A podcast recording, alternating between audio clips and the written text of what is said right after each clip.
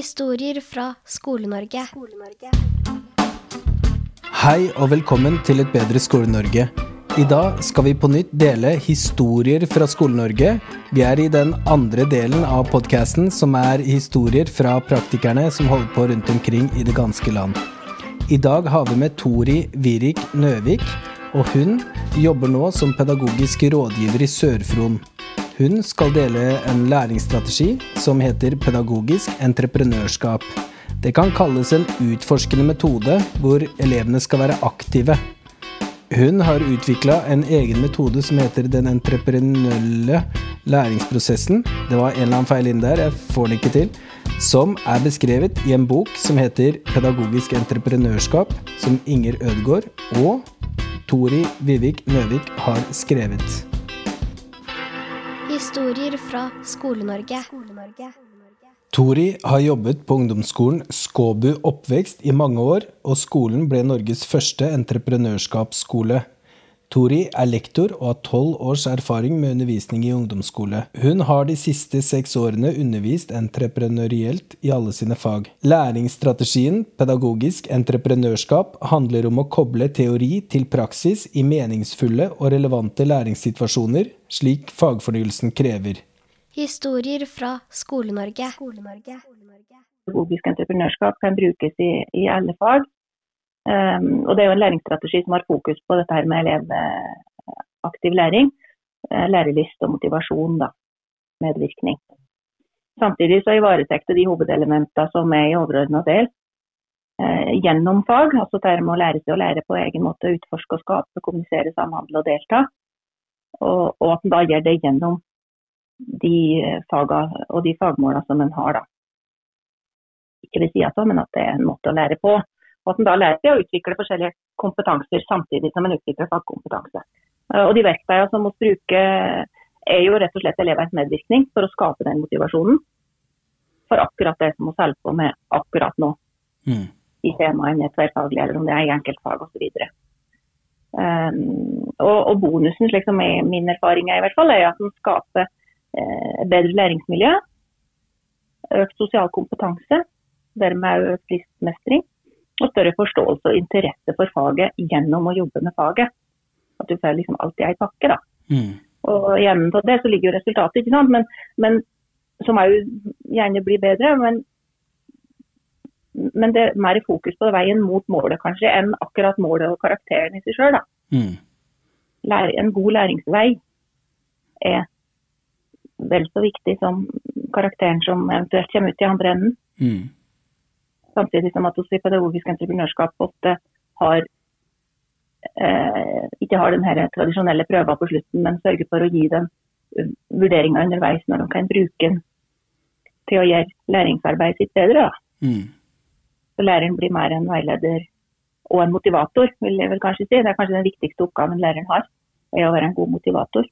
Mm. Og hvis elevene blir motiverte så, og har en god, god læringsreise, så så vil det på en måte være nøkkelen til bedre resultat i andre enden, da. Mm. Hvis det er det som er målet. Så det er sånn kort sagt at kan, ja, pedagogisk entreprenørskap er mer enn elevbedrift. Og det er en måte å lære fag, men samtidig andre viktige kvaliteter som elevene trenger. Og gjennom det da, så har vi utvikla en sånn, en, si, en, den entreprenørielle læringsprosessen som består av fire faser. og den elevene våre ble jo veldig godt kjent med den måten å jobbe på, slik at de prata om de forskjellige fasene eh, og visste hva de forskjellige fasene innebar for deres del, og, og, at de kanskje måtte gå litt fram og tilbake mellom de fasene underveis. Mm. Men det er klart at det fordrer jo at de får eh, erfaring med å jobbe på denne måten. da. Og, og, denne måten er jo egentlig litt utledende. Kan vel si at det er en sånn juniorversjon av design thinking som er som også er en, slik læring, en strategi som brukes mer i næringslivet eh, etter hvert og blir mer og mer eh, populært å bruke der. da. Mm. Og går veldig mye på dette med å bruke de kreative sidene inn i arbeidet eh, for å skape kanskje den motivasjonen og medvirkningen og eierskapet som, som trengs. da. Mm. Så, så den entreprenørielle arbeidsprosessen i de eh, fire eller fem fasene som den består av, den starter jo ut ifra et, Vi begynner jo ofte med et tema, gjerne tverrfaglig, men det kan jo også være i enkeltfag. Eh, så starter det med eh, læringsmål, som elevene får eh, presentert. Mm. Eh, og i læringsmålene så er det jo ikke da bare kompetansemål, det, det blir jo den fagspesifikke delen. Så i første fase, som heter forberedelsesfasen, så, så pleier vi ofte å, prøve å få til en veldig sånn inspirerende oppstart. Som gjør at elevene fatter interesse for det temaet som vi skal ha. Eh, gjerne knytta litt opp mot gjerne lokalmiljø, eller et eller annet som gjør at det trigger. At de får lyst til å lære om det temaet. Mm. Og så blir de involvert i planleggingsarbeidet eh, for hvordan de vil jobbe med dette her. Altså hvordan de vil lære å lære dette her. Eh, og hva slags læringsresultat de vil ha. Mm. Eh, og i pedagogisk entreprenørskap så er et læringsresultat det som de vil presentere læringa si gjennom. Det kan være en film, eller det kan være en presentasjon, eller det kan være et spill, eller eh, whatever. Mm. Da, og så har de jo fått læringsmåla, ikke sant? de vet hva de skal lære om, og så må de da finne veien dit. Og det I løpet av forberedelsesfasen så skal de da eh, skal vi gjennom en idédugnad der de er med å, å, bestemme en del, og så ender de opp med et læringsresultat i grupper antageligvis. da, Noen vil logge film, og noen vil logge osv. Mm. Og så avsluttes den fasen med at hver gruppe skriver en disposisjon for hvordan de skal nå læringsmåla eh, ved å jobbe mot dette læringsresultatet. Mm. Det er hos egne maler da, for disse her, eh, disposisjonene, slik at hun sikrer at de får med de tingene som, som de skal. da. Mm. Når de er ferdig med disposisjonen sin, så går de over i det vi kaller for research-fasen. Eh, der skal de finne informasjon og det fagstoffet som de trenger for å lære seg dette her. Og det kan òg involvere korte forelesninger fra lærer. Eh, Det kan involvere intervju av personer i lokalmiljøet eller andre som de kjenner som har noe med dette her å gjøre. Eh, og, og andre kilder, selvfølgelig, på nett og lærebøker osv. Lærer er veileder og finner og hjelper der det trengs. Og lett elever være selvstendig der det er greit. Mm. Eh, selvfølgelig en motivator underveis da. I løpet av researchperioden så har vi alltid en, en entreprenørskapsstopp eller flere der alle grupper deler og gir hverandre innspill. Fordi at noen har lest noe som andre grupper kan ha nytte av. Og for at alle skal få oversikt over hva alle lærer om. For det kan jo være forskjellig. Mm. Eh, Da kommer vi over i gjennomføringsfasen. Og da skal gruppen logge det læringsresultatet som de har bestemt seg. Her kommer jo da disse kompetansene som samarbeid og skaping og utforsking osv. inn eh, veldig godt. Og det er gjerne her elevene er ivrige. Og ofte så vil de gjerne gå direkte fra researchfasen og opp over gjennomføringsfasen eh, litt for fort. slik at eh, når de får litt erfaring med å jobbe på denne måten her, så hører en veldig ofte at nei, jeg må tilbake til researchfasen for jeg kan ikke nok om dette. For de har lyst til å lage et læringsresultat som, som er solid presenteres for andre senere, slik at de vil liksom gjerne at det skal være OK. Så godt som mulig. Mm. Også i denne fasen har vi deling og innspill i plenum. Eh, både i researchfasen og gjennomføringsfasen så er lærer eh, motivator og veileder og, og eh, driver med vurdering. Det er i disse to fasene her at hovedarbeidet blir lagt i forhold til vurdering. Da. For her kan de få nytte av å få framovermeldinger som hjelper dem, og bli motivert til å gjøre læringsresultatet enda bedre. Mm. Um, så etter gjennomføringsfasen, når de har uh, gjort ferdig læringsresultatet sitt, så går vi over i presentasjonsfasen.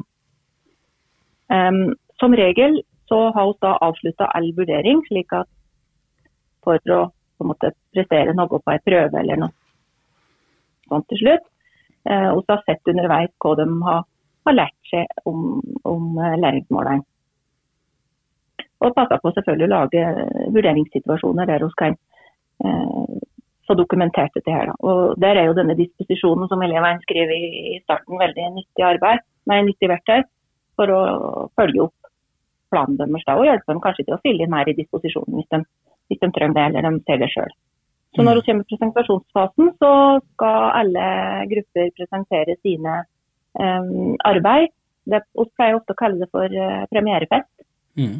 for å få vekk litt dette her, eh, og, og, og så liksom fokuset på reisa, som jeg sa i stad, ikke på, ikke på re, eh, resultatet til slutt. For det ligger jo der uansett, og da er det for seint å få så veldig mye tilbakemelding på det. Mm. Så da viser de læringsresultatene sine for hverandre, men også for andre. Hvis de har f.eks.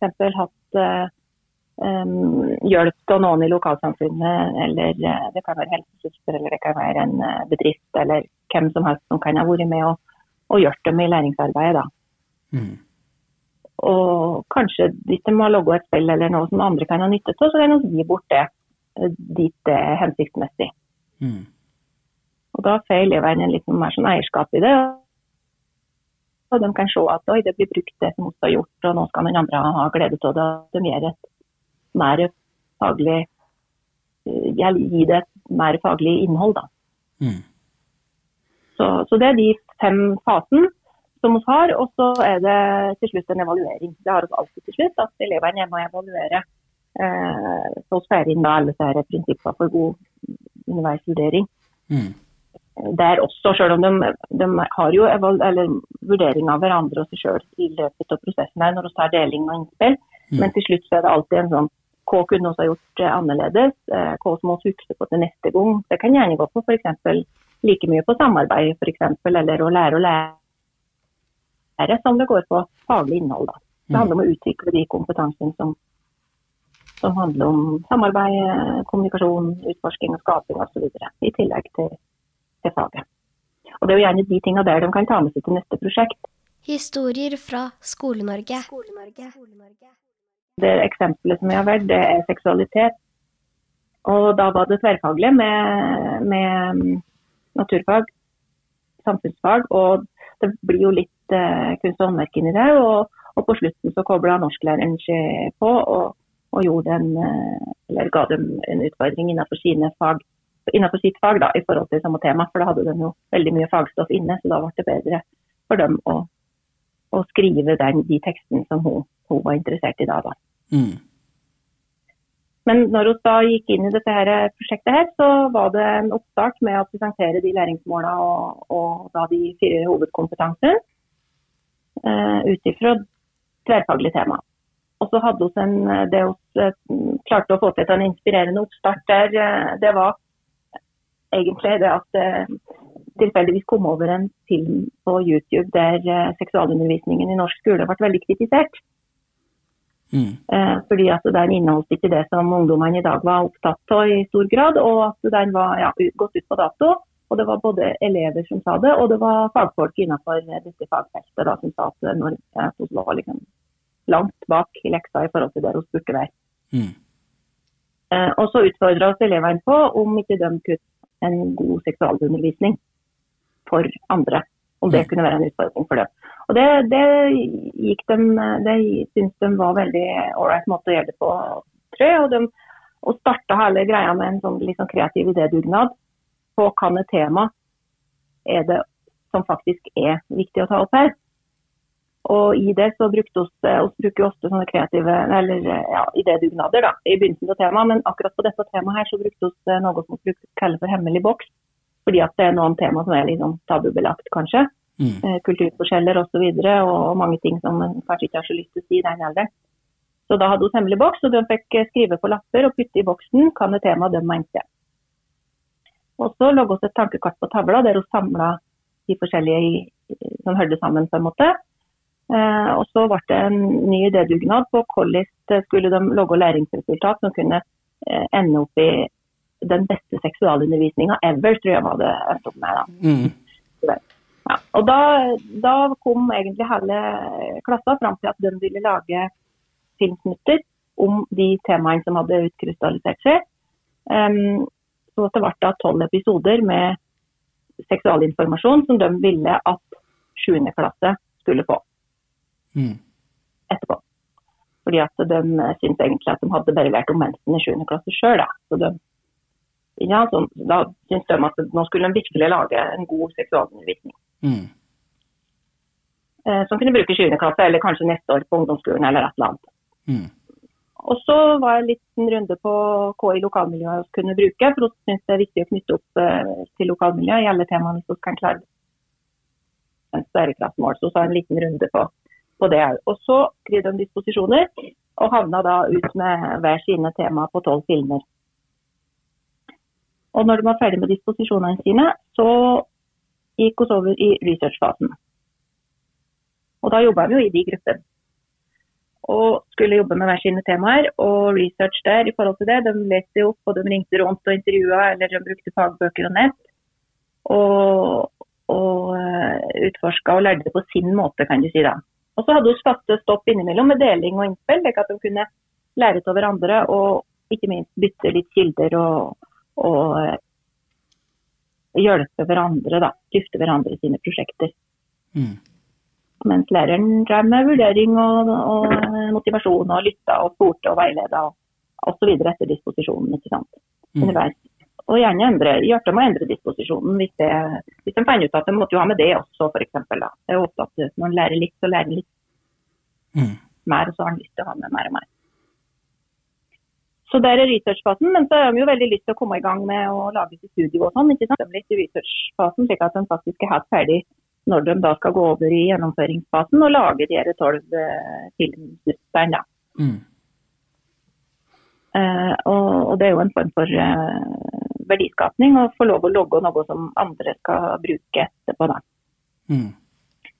I denne gjennomføringsfasen så kobla norsklæreren seg på og fikk være med å se litt hvordan de jobba, og knytta det opp mot eh, litteratur og seksualitet med eldre litteratur og samtidslitteratur. Fordi at det skulle de inn på da, eller hun tilrettela seg for at de skulle inn på det samtidig. Og så fikk de da i norsktimene skrive fagtekster eller leserinnlegg der de da hadde fått litt faglig ballast gjennom dette prosjektet her. da. Slik at det ble dobbelt tverrfaglig på en måte. Eller, Mm. ja. Det ble liksom kobla på enda et fag. Mm. Og så, når hun var ferdig med gjennomføringsfasen, så havna de i presentasjonsfasen, og da visste de at all vurdering og det her var forbi. Det er pugge det er puggeforbud. Mm. Og så skal de fortelle for eh, andre, for f.eks. inviterte oss til 7. klasse på denne her premierefesten og viste en eller to sånne filmsnutter for dem. Og så forklarte, og så forklarte de for elevene hvordan de hadde jobba, og, og for hverandre og for LOs faglærere som var involvert. da. Og hvis ikke husker feil, så inviterte oss helsesøster òg på dette. For at hun hadde, hun hadde blitt bestilt av elevene til å ha et foredrag da, om et tema som hun liksom hadde litt ansvar for, og som den fikk faglig ballast gjennom foredraget hennes. da. Mm. Pluss at hun hadde en del sånne effekter som var fine å bruke i, i, i filmstudio, Mm. som hun fikk låne. Så, så hun var jo invitert. da. Og så tok hun evalueringen til slutt. Når hun var ferdig med alt det her, så var det en evaluering i forhold til hva tar oss med oss videre, hva vi lærte om de forskjellige hovedkompetanseområdene, og, og, og hvordan kan vi utvikle oss til å bli enda bedre. Mm. Og også tilbakemelding til lærer. Hva kan, lærer, hva kan læreren gjøre bedre her? Hva Mm. mangler, hva kunne vi uh, gjort annerledes for å tilrettelegge bedre da. Mm. Så det er hele den entreprenørielle arbeidsprosessen med tema. Det gikk kanskje litt fort, men eh, det er i hvert fall den måten de eh, også jobba med elevene på. da. Mm. Syns det var veldig interessant, ja. Veldig spennende. Det virker jo veldig sånn som man jobber eh, på en vanlig jobb, holdt jeg på å si. At det er mer sånn Det er et prosjekt og man skal eh, finne ut noe, på en måte. Altså presentere, eller Vi ja. gjorde jo ikke dette her til å begynne med som lærer, igjen, men det var en veldig stor endring da jeg begynte med det for kanskje ni, ni år siden. da. Jeg jobba som lærer i 13 år og begynte lærte om dette her, og fant ut at eh, elevene blir jo mye mer motivert. Så det ble jo mye morsommere både å være lærer og være elev, tror jeg. Fordi at de ble jo så mye mer engasjert. For å oppsummere kort så består altså strategien av fem ulike faser. Først må man sikte mot et læringsresultat. Da må man konvertere kompetansemåla til ulike læringsmål. Eh, Man kan enten jobbe fagspesifikt eller tverrfaglig. Neste fase er forberedelsesfasen, og her skal man på en måte slippe drømmene fri. Eh, bare tenke helt fritt. Og tenke nytt, utforske, forberede seg, veldig kort fortalt. Neste fase er research-fasen. Der er det viktig å være mer realistisk, tenke hva som egentlig går, tenke over kildekritikk, eh, diverse kritiske ting, sånn at man ser at det her funker. Hvem kan man få tak i? Alle de tinga der. Neste fase heter gjennomføringsfasen. Her er selve aktiviteten, på en måte. Det er her skapergleden og innovasjonen er i, i, sentrum, i tillegg til sammenhengen, og man skaffer kanskje en bredde. Eh, og så eh, hopper man over til presentasjonsfasen, og da er vurderinga alt ferdig. Vurderinga foregår stort sett i researchfasen og i gjennomføringsfasen. Og underveis eh, i de to fasene tar elevene og presenterer for hverandre, sånn at eh, de kan holde på med hverandrevurdering. Eh, til slutt, som sagt, så kommer presentasjonsfasen. Der er det forståelsen kommer fram, ferdighetene, alt det her. Eh, og så evaluerer man. Og da skal elevene ha lært det de trenger. Det er sånn at det er en skole i London som har samarbeida tett med Skåbu. Og den skolen i England heter Thomas Tally School. Den har 1900 elever. Deres erfaring er at strategien funker veldig bra. De er en av de beste skolene i hele London, kort fortalt. Ok, bli med og gjør Skole-Norge bedre du òg. Del historier, gjør det du kan, motiver der du kan. Hva som helst. Kjør på. Sammen gjør vi Skole-Norge bedre. Tusen takk for at du hørte på. Historier fra Skole-Norge. Skole